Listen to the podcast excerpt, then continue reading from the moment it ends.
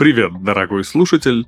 С тобой снова Никита Жуков. Я врач, и поэтому буду рассказывать тебе опять что-то про здоровье, методы лечения и заболевания. Партнер этого сезона – дерматологическая лаборатория La Roche-Posay.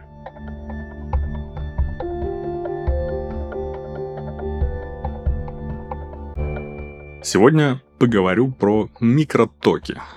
Это такая аппаратная процедура в косметологии, которая обещает вернуть коже упругость, разгладить мимические морщины, избавить от синяков и мешков под глазами, да и вообще повернуть время вспять. Идея вау-эффекта в том, что на кожу воздействует слабый импульсный электрический ток, который якобы проникает в глубокие слои дермы и стимулирует там обменные процессы на клеточном уровне. Чтобы понять, насколько ток слабый, давайте вспомним школьную программу физики. Силу тока принято измерять в амперах. Электрический ток силой в 0,5 ампер вызывает неприятные ощущения – а вот ток уже в одну десятую ампера способен убить человека за несколько секунд. Так вот, при терапии микротоками используется электростимуляция в диапазоне микроампер. Один микроампер – это одна миллионная часть ампера, поэтому процедура безопасна, безболезненна и не вызывает никаких неприятных ощущений. Другой вопрос в том, что одна миллионная часть ампера звучит как что-то на гомеопатическом. Ну, то есть, что-то слишком слабое, чтобы иметь значимый эффект. Поэтому давайте разбираться. А что думает о микротоках доказательная медицина? То есть основанная на научно обоснованных фактах. Но сначала немножко истории. Электрические возможности организма занимали умы человечества аж с 1830-х годов, когда итальянец Карло Маттеучи впервые измерил электрический ток поврежденных тканях. После открытия пенициллина вопросы биоэлектричества отошли на второй план, поскольку фокус медицинских исследований сместился на изучение химических процессов в организме. Интерес к микротокам вернулся в 1900 нулевых, когда их начали применять для заживления ран. Затем микротоки использовались для восстановления мышечной ткани. Идея была в том, что под действием электрического импульса слабой силы участки напряженных мышц будут расслабляться и насыщаться кислородом.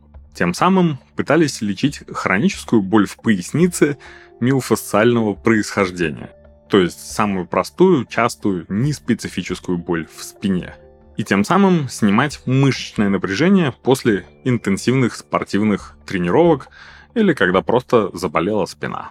Небольшие исследования инвитро и на животных показали, что микротоки действительно могут помочь в восстановлении мышц и улучшать результаты тренировок.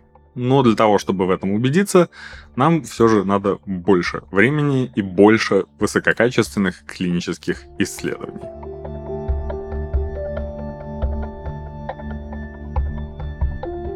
Кожа – самый большой орган нашего тела.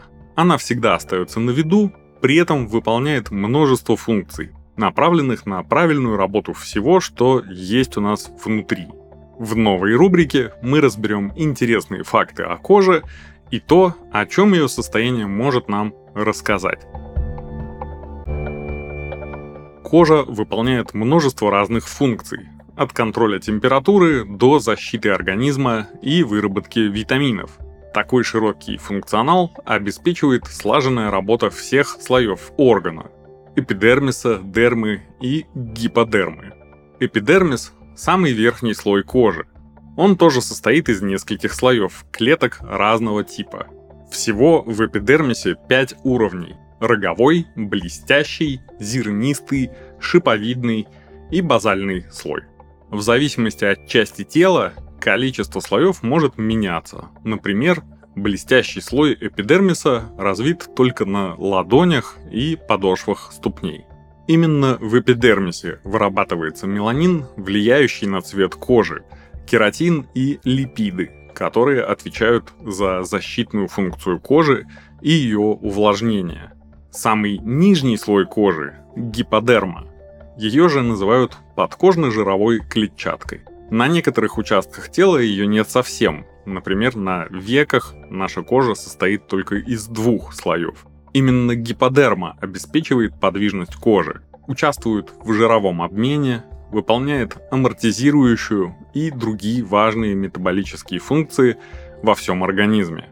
Между эпидермисом и подкожно-жировой клетчаткой находится дерма. В этом слое расположены все кровеносные и лимфатические сосуды. Дерма также делится на два уровня – сосочковый и сетчатый. Именно этот слой отвечает за теплорегуляцию и гусиную кожу. Кроме того, здесь расположены корни волос, потовые и сальные железы. Их работа напрямую влияет на внешний вид кожи. Себум, который вырабатывают сальные железы, является нашей природной смазкой. Именно его концентрация влияет на то, к какому типу косметологи могут отнести кожу – к сухому, жирному или нормальному. Если себума вырабатывается слишком много, например, из-за внешних факторов или неправильного ухода за кожей, мы можем сталкиваться с косметическими несовершенствами, жирным блеском, расширенными порами, черными точками и воспалениями. Они же могут возникнуть, если кожа обезвоженная или себум слишком густой из-за неправильного питания, изменения гормонального фона стресса или хронического недосыпа. Контролировать выработку себума поможет сбалансированное питание и дополнительный уход на основе матирующих формул. Дерматологи рекомендуют средства гаммы Effaclar от дерматологической марки La Roche-Posay. Они деликатно очищают кожу, сужают поры и предотвращают окисление себума. В результате черных точек и высыпаний становится меньше – Использовать гамму Effaclar от La Roche-Posay можно для регулярного очищения и увлажнения подростковой кожи, а также взрослой кожи, склонной к жирности или несовершенствам.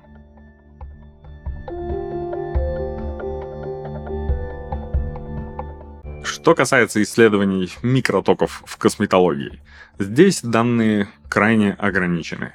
Несмотря на это, сегодня спектр применения микротоков довольно широк.